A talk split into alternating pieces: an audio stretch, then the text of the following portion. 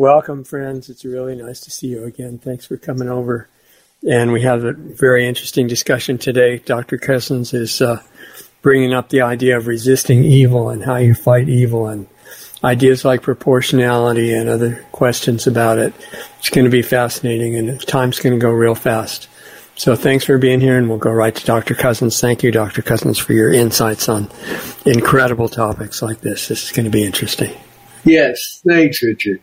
So I'm raising a question that can push buttons, but that's what makes it valuable to have actually a discussion. So uh, a person named Roger Simon, uh, who's a commentator, said, There's no such thing as being proportionate when it comes to uh, fighting evil, to conquering evil. So I think it's really interesting to discuss because at some point that has to be on people's minds at some levels. But first, let's do a little dancing. We're going to get in the spirit of things that in the bottom of this, there needs to be some level of spiritual joy. Uh, and from that, we, we go into kind of a, in a sense, a, a more thoughtful conversation. So we're going to do a little dancing here. Okay.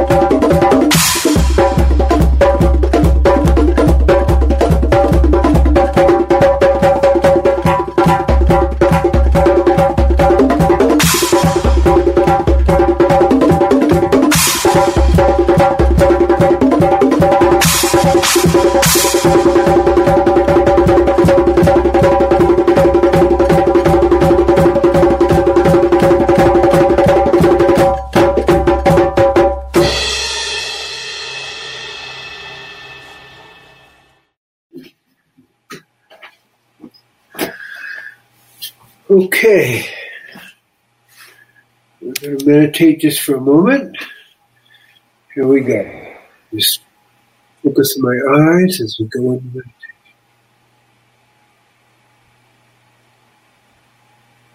meditation.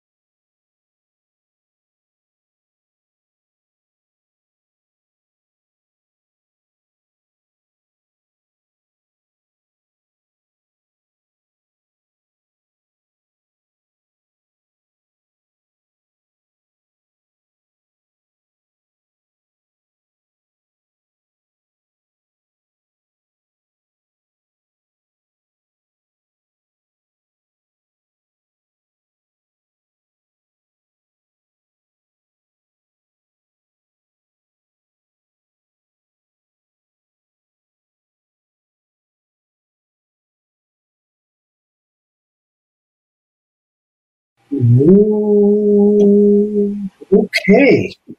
So we come out of meditation. And we'll go back to that quote, which uh, people, it's meant to be a little controversial, okay? And it isn't actually my quote. It's, it's again by a man named Roger Simon, who's a commentator, I think, out of New York. You know, there's no such are no such thing as being proportional when it comes to confronting and defeating evil. Okay, so we look at things around the world. I want to say that things around the world are pretty wild right now. Okay, so in Sudan, for example, uh, thousands of people are being killed with the warring factions. Obviously, you have Hamas in Israel, and you know Hamas, Iran, you know, all connection, Hezbollah, um, and you know, then you have uh, wars and skirmishes in other places in Africa as well as really throughout the world. The world is in a time of real chaos. Okay, getting worse. And some people feel that this is not by accident. And I think that's an important thing. And I happen to agree it's not by accident. I think Richard also agrees it's not by accident. So in the midst of all that, you know, you have obviously Russia and Ukraine and you know, the mistreatment of Russian uh, civilians by and soldiers by the Ukrainian uh, Nazi uh, symbolized soldiers. And so it's all over. It's like a contagion. Now, in the midst of that, there, in my mind, although there is no such thing as uh, a good war, uh, when people are getting killed and families are being destroyed in many ways, it's like that can never be good. That can never be positive. And that's why we have the World Peace Meditation each Sunday night to create a thought form for peace. And it does work. Okay, it really does work. Uh, there's been over 300 studies since 1973 that when you're meditating and praying for peace, the amount of crime goes down, the amount of violence and uh, murders uh, it goes down. So we know that happens. In uh, Rhode Island, it, they did a study about 350 meditators, and, and they meditated for three months, and guess what happened? Crime went down, crime rate went down 43%. Okay? That's pretty impressive. Then people said that's a fluke, so they came back the next uh, year, same time, and the crime rate went down 49% as compared to previous times. Okay? So it wasn't just the time of year, it's compared to previous times at, at that time of year. So we know we can make a difference. So here's the, the sticky part. Okay? Uh, the is there such thing as a noble war? Is there such thing as uh, good fighting or good killing? My answer is no. Okay, and at the same time, uh, in the tradition of the samurai, in the tradition of of uh, different kind of like noble fighting and I don't want to idealize knights and armor and all that, but there's a kind of honorable uh, kind of combat. Um, none of it's good, but honorable versus what we have seen, um, and which is out there in what happened when Hamas. Um, didn't just kill people. Uh, didn't just torture people, but seriously mutilated people, seriously gang raped women, mutilated them, cut their breasts off, and did a variety of other things. Now, how do I know that? There are pictures, but there are also witnesses. And I've heard from the witnesses who survived uh, that this really happened. You know, there was a kind of a, a, dance gathering. I don't know if I would call it a rave gathering. I've never been to a rave gathering, but you know, there were about 250 people there, uh, 300, and more than 200 were slaughtered. But they just weren't killed. They were tortured. They were raped. The women were mass raped. There was like gang raping of the women. This is, let's say, outside the bounds of normal warfare. We can do war is bad. Yeah, we can all agree on that. That's a good principle. But when we take it to mutilating and sexually uh, molesting uh, the, the, women you're killing, that's maybe a little bit different um, at the level they did.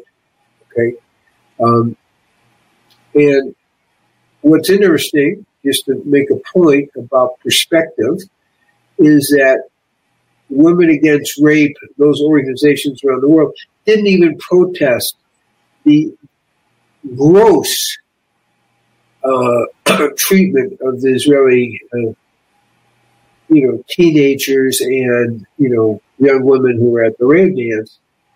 There was no, there is no sound of protest from the fact that these women were uh, gang raped and so forth. So that that goes past the uh, issue of war per se. That goes into what we would call evil. Yes, all war is evil, but then there are degrees of evil.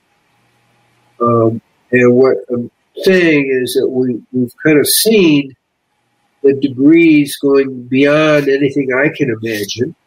Um, so th- those are kind of issues that we kind of look at, and that's why he said there's there's no such, such thing as being proportionate. So you know what you see when you see that is an effort to defeat, in this case, Hamas. Now, please be aware that you're not talking genocide here because you're talking a whole lot of the population. They're bringing food in, they're doing this, they're going after Hamas. That is traditional warfare. Now you're bombing buildings. Well, we've seen that with Japan, and Nagasaki, Hiroshima, Dresden, are really uh, the battles in Russia, Russia, Germany, where literally millions of people were killed. I think 20 million Russians were killed in World War II. Um, so we have like, you know, is there such thing as relativity in war? Or is it just an absolute shouldn't kill and that's fine? Uh, well, I would agree with that, except you got to get the other side to agree with that too. So in the case of the Hamas thing, Hamas started in the 1980s, but this battle has been going on since 1948 when the state of Israel was created. And in the 1920s, there were riots against the Jews uh, in this land, even though the Jews have been here uh, at this point 33,800 years, uh, a real history is you know historically proven and so forth. Um, you still have uh, fighting between Arabs and Jews. Okay, uh, but this is another level. And what's important here is that it's not like people are, well, they just lost it in the moment. Hamas has clearly and repeatedly said, we want to kill all the Jews, not only in Israel, but in the world. And that is a very different statement than war. Okay, and that is a genocidal statement for sure. From the river to the sea is war, and that river is the Jordan River to the Mediterranean. And that's a different statement than we're at war and people are getting killed and we're bombing buildings and we're doing this. We're giving them no place to hide. Where Israel has gone out of its way because the world generally makes a point of it to notify people, you know, several days in advance. This is going to be attacked. You need to leave the building. We are destroying all of this as so we can flush out Hamas, who is using you folks as shields. That's been a fair claim, and of course, that's against the, I guess, when they call Nuremberg rules or whatever the rules are. you're not supposed to use innocents as shields. Now, what a lot of people don't know is not sure what innocence is. What we know is that wall, which actually I thought was just one whole wall, but there were 40 places where Hamas attacked and broke through with tractors and explosives, broke through the wall. That's pretty interesting. And thousands of, quote, civilians, not the soldiers, came through and were part of the raping and the stealing and the murdering. So this is almost like a population choice, but they're still not going after the population. They're going after Hamas. And it's hard when Hamas is, in, according to the rules of war, you're not supposed to hide behind, um, quote, innocence. You know, so all this is going on, and it, it there's a lot of gray areas in the discussion but it's worth discussing, and that's what Richard and I are, are trying to do uh, this evening. Is take a look at that and, and see if we can get it a little clearer about it. Uh, so what's the difference between pure evil when you're, you know, raping women, cutting off their breasts, mutilating them, uh, cutting off their heads, shooting, you know, that level, and war casualties. You know, is there a difference? Well, ultimately, there's no difference. You kill somebody, you kill them. But when you're mutilating, doing different things while they're alive, that is a level of terrorism which affects the purpose anyone, you know, affects all, for example, the mutilation, the raping, the, uh, you know, affects all the women uh, more particularly. This, this would kind of thing that was done deliberately. It wasn't about a bunch of people uh, losing control in the heat of war. It wasn't like that. It was explicitly planned to do that. Rape, pillage, mutilate, and behead. That was what they had been told to do. And how do I know it? Because I, I saw, besides it happened, I've been seeing interviews of the, some of the Hamas soldiers, and they all said the same thing. They, they said, We were told to do that. And, and they were told by their religious teachers. Uh, so it wasn't like even military. So I'm going to just now turn it back to Richard to, to see what he has to say about this uh, from a different angle. Well, maybe not. Maybe just say maybe. You bring up such important, you know, life topics, Gabriel. I mean, I, I wish I could do justice to it, and I, I think it's this is one of the really big ones. I, I think where I'm coming from is I first of all I have to apologize for I, am still in a kind of a shaky physical condition. I'm not over what happened to me, but I think it's important to be here anyway. So I apologize for that shaky voice, etc. What I want to say is I know on a spiritual level, I'm not from here. And I'm saying you're not either, and neither is anybody else. And we're all dreaming that we're caught in this nightmare. And within the nightmare, there are certain norms that have nothing to do with who we are and are spiritually completely unconscious. And we're talking from there. Now, you brought up the example of Israel and what's being done to the Palestinian people and what was done to the Israeli victims of the Hamas attack, all of which is unconscionable in my opinion. And, you know, Netanyahu would support what you said about non-proportionality or who you were quoting because he said even God would, God had encouraged people to commit justified mass murder in the Bible, and I've read it, and that's true. And it's not just God overcoming people. It's God saying slaughter them because they're evil. And it's exactly what you're talking about. And I completely disagree with it. And I think that's a mischaracterization of God. And I don't agree with it at all. That's why I'm a heretic is from a biblical point of view is because I don't think that's God. And when, when you want to talk about where we're from and what God's about, it's more in line with what you're doing with the World Peace Project. It's unconditional love. So knowing that, what do you do if somebody attacks you with a knife, for example, on the street? And I'm trying to go fast because our time's going to be over soon. No, take your time. We have time. We got 20 okay. So, you know, I have some background in martial arts. I was never a high ranking uh, practitioner, but enough years so I'm real familiar with the point of view, and I'm a firearms supporter and Second Amendment supporter and all self defense advocate. And I think it's critical that governments never take away that unalienable right to defend yourself, and you use it when you have to. But when you have to resort to physical violence to solve a problem, it's your failing. It means it's all you've got because you've lost touch with your innate spiritual abilities, which would defuse conflict. And just like the example that you gave of the crime rate going down in the city, those were violent criminals. They weren't participants knowingly in the meditation. And right. they were, they were diffused. Their crimes were stopped. Their minds were changed. And I'm saying that's a tiny glimmer of what our normal ability used to be at some point. And if we get that back, all these are moot points.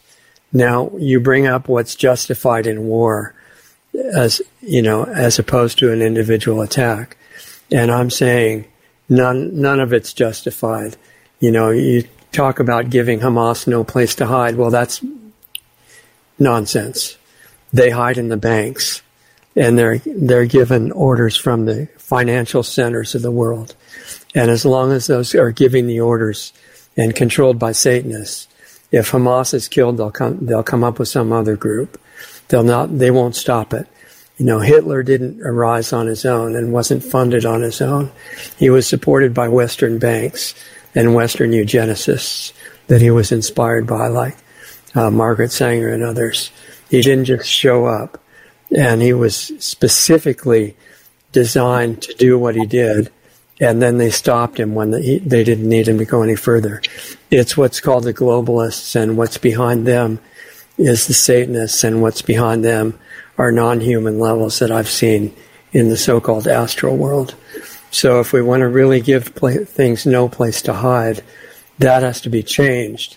And the only thing I know powerful enough to change it is um, what you're doing with world peace meditation and what that represents. And if you look at, in the meantime, what to do, I would say that um, governments like the U.S. and Israel and Netanyahu quoting God saying, kill them all, is a disgrace. And they're all guilty. But the problem is coming from much higher. And you can't eradicate this problem with any number of bombs.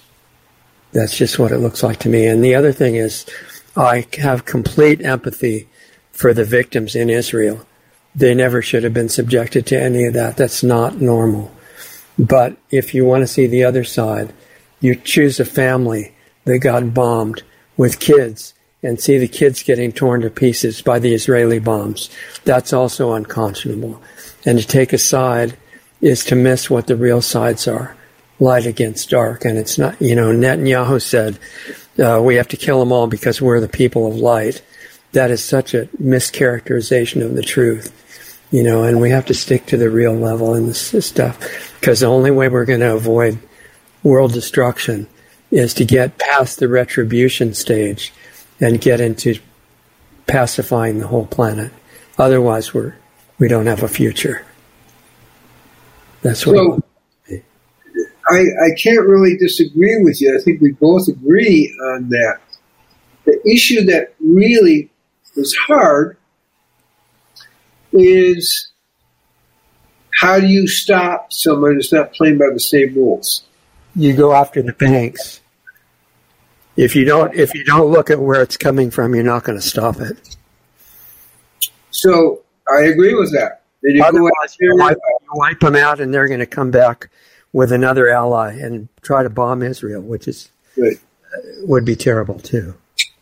I mean, clearly, the globalists, the Illuminati, are behind this, as far as I can tell. That's right. There's a lot of irregularities, and I think that's true. Yes. Um, and so we're in agreement. What we're talking about, I'm going to talk about as everyday life, so to speak. Sure. Is the kind of reality on the ground um, yeah. of what people are having to face. Because when somebody or a group of men are coming to rape you as a woman, it's very hard to think about it's the bankers and it's the Illuminati and it's the off planet people. No, you need, you need a semi auto rifle and you need to shoot the attackers. Okay. If, if, that was happening and people were armed and, and having their Second Amendment rights as they're supposed to, the motivation to attack them would be a lot less.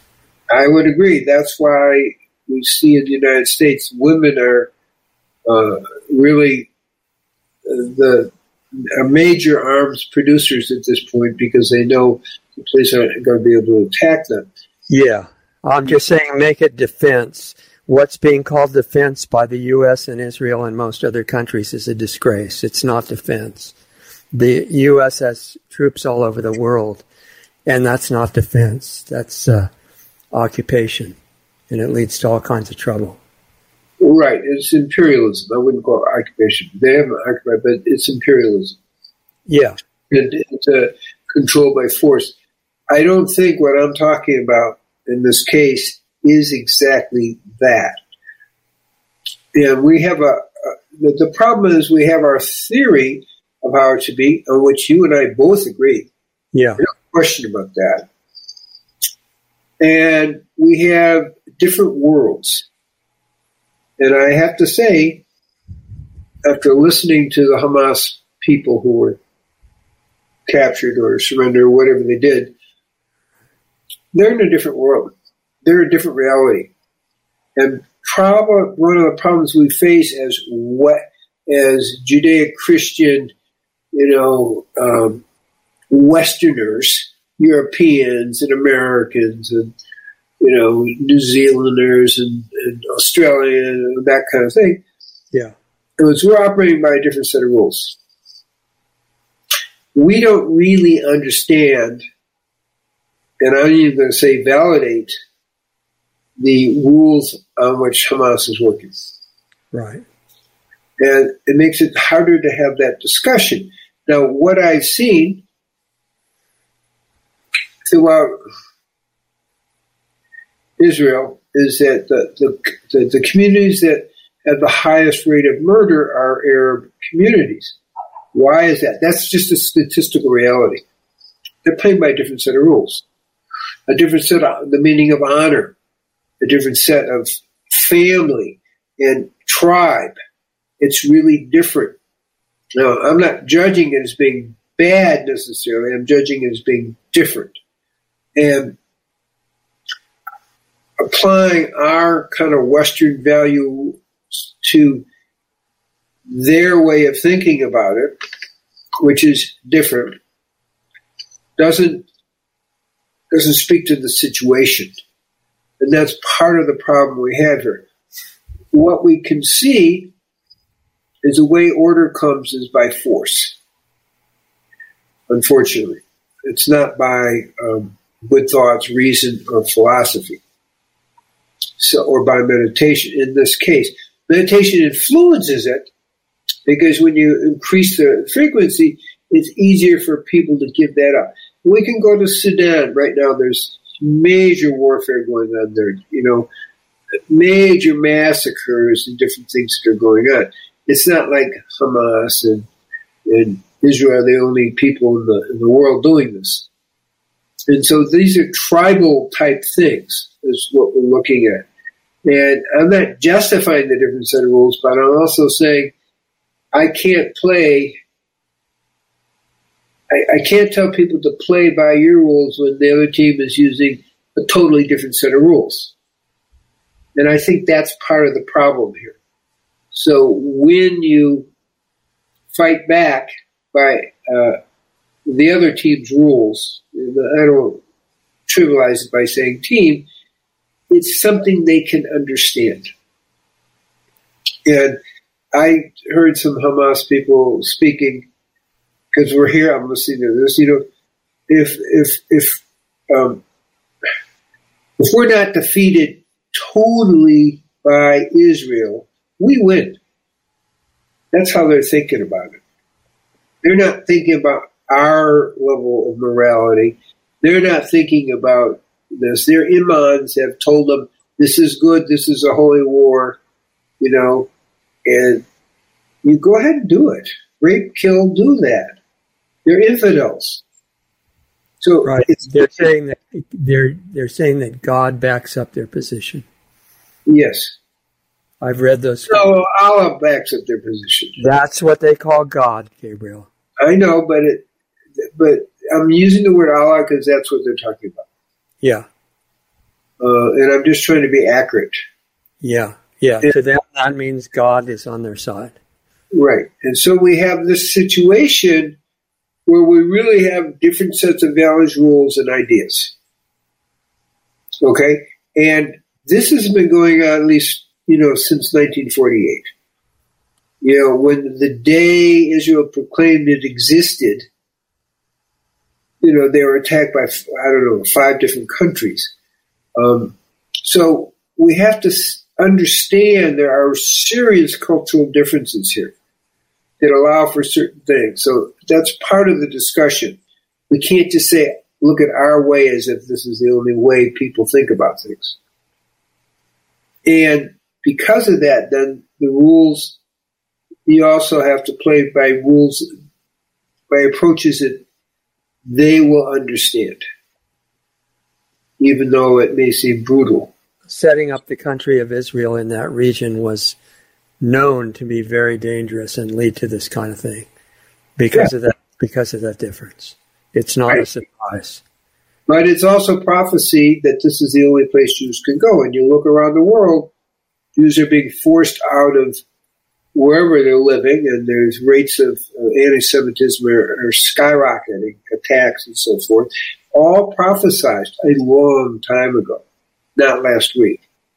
You know, uh, so this is just part of a, a bigger picture happening. Um, and it was prophesied, you know, by many of the ancient prophets that um, Israel would return to the land after much hardship uh, and so forth. Moses talked about it, and he, you know, indirectly he described Hitler, all, all the abuses that would, you know, that they would uh, undergo as burning karma. He didn't quite use that word, but that's what he was talking about. Before they could return to the land. So this is a force that was happening. Keep in mind that uh, the Arab world in this land wasn't here before really in any kind of numbers between 19 before 1920s. And the Israel, the Jewish migration was more in the 1880s, 1890s. And then they invited the Arabs in as, as for paid work. So that's kind of the, progression. But when Mark Twain was here in the 1850s and 1860s, he, there weren't there weren't hardly anybody here. Actually, there was Jerusalem. Uh, so there was a movement coming back based on the Jews having no place to go in the world, which really, after Hitler, clearly made the point. So there, there's a, a few pieces here. It's not like there aren't other places for Arabs to go, but really, what you see in Arab lands is all the Jews, 800,000 Jews who were forced out of all the Arab lands that came to Israel in 48, which is a much higher rate of migration uh, being forced out of all these lands than uh, Arabs leaving Israel when they were asked not to leave. The mayor of Haifa, it's all recorded, okay? specifically said, please do not leave. We want you, you're part of us. So there, there is a little difference. So kind of throwing out some of those, you know, historical realities. Right. Yeah. So if you set up a country, not Israel, but something else like that in the middle of Sudan, you'd have a problem too, right? Well, they're having lots of problems in Sudan. I don't understand the politics of it. There's three groups fighting each other. Right. Thousands of people being killed. When you, I'm just wanting you not to undersell the power of the world peace idea, because when you look at the uh, difference in the rules that people are playing by, what rules do you think carjackers play by? Well, uh, they are playing by a different set of rules. I have a, I have a right to steal your your car. The the point I'm making is, I believe that eventually we will have our thousand years of peace. Uh, I'm not satisfied with a thousand years of peace because well, when you start somewhere. I think that's a good beginning. If you get to the year a thousand, it's not happy. Well, uh, then there'll be a temporary break, and then eventually it will be more than a thousand years. I mean, the whole point is you got to make these things permanent. Yeah, but the human nature is, you know, a thousand years is, is pretty good, and we've never seen anything like that on this planet. That's uh, true. So I have to be not as idealistic and say, yeah, we want permanent peace, but let's start with a thousand years. I won't, I'm not going to complain about that. Um, and know that there's a there's still stuff to be worked out. Right. I just think if you look at the example of Israel and what it's doing in Palestine right now, there's no way to eradicate evil by what they're doing. I think that's very foolish to think that that's going to be an end to it. All it's going to be is massive suffering. Uh, well, as long as the bankers want to keep bankrolling the the horrors, they're going to continue. And if they killed every civilian and every Hamas person in Palestine, I don't think that's going to reform the globalists. And that's where it's coming from. I happen to agree with you. I don't know the details, but we know it's at that level. Okay? And right. both Israel and Hamas are, in a sense, puppets in this. Okay? I think we'll. Yes, so is the U.S. Well, they're they're puppeteers also. I mean, I think, but they're all being controlled. Yeah. So that is the deeper solution. Now we see around the world, like in Argentina, you know, they have a, a new president who seems to be right on with it. Yeah, and very encouraging. So I think you're seeing, and in Italy, there's a woman who's president or whatever the title is there. Um, again, thinking the same way.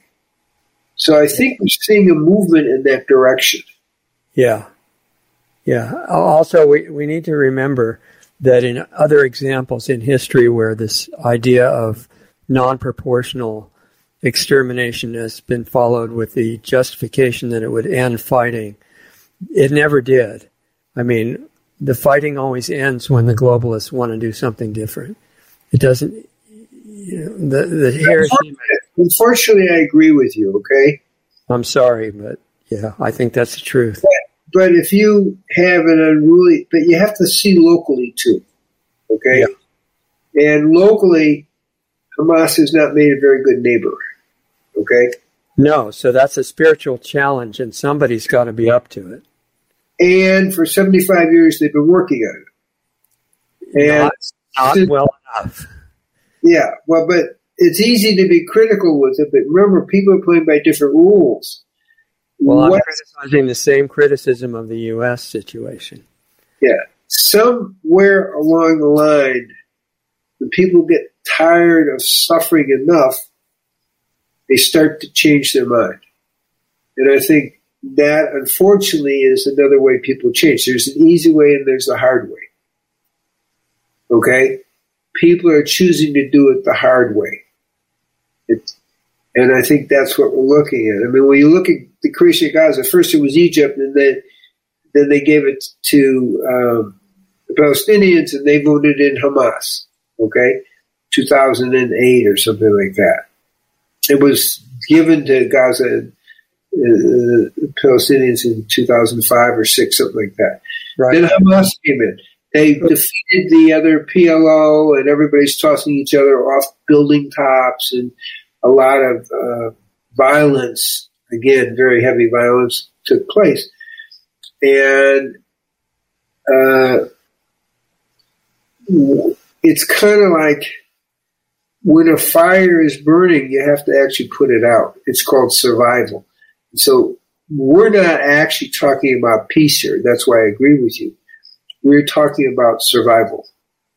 And, and, you know, what I get from hearing people in Israel is like, this is survival. We, we can't survive this. The whole state, there's a kind of a, a, a, which is exactly what Hamas wanted to do. It's called terror that people have. It's like, okay, this has been going on for a lot, a lot of years, 18 years. So let's say, you know, 18 years is a long time. We're not, it's not getting better. Okay. Now it's even worse. And people just are at an emotional point where they can't handle it. Okay. You can say, well, they're not spiritual enough, but the fact is they can't handle it. And Hamas is, has no intent of letting up. They're very clear about it you know, I couldn't be clear that their intent is to destroy everyone in Israel and also Jews around the world. That's what they've said repeatedly, even now. That's because they're just following orders like the Nazis. Uh, ever since their creation, they were created by Israel. They believe it, though. They believe it. They've been taught that since they're three years old.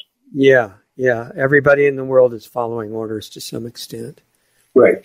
It's got to break at some point because the technology is such at this point that if they just do retribution for survival, it's getting to the point where it's going to be all over. Yeah, I don't think we're going to go there, but I think there's that risk that humanity, as in past civilizations, could destroy itself. You know, this is not the first time we've reached these kind of peaks of things.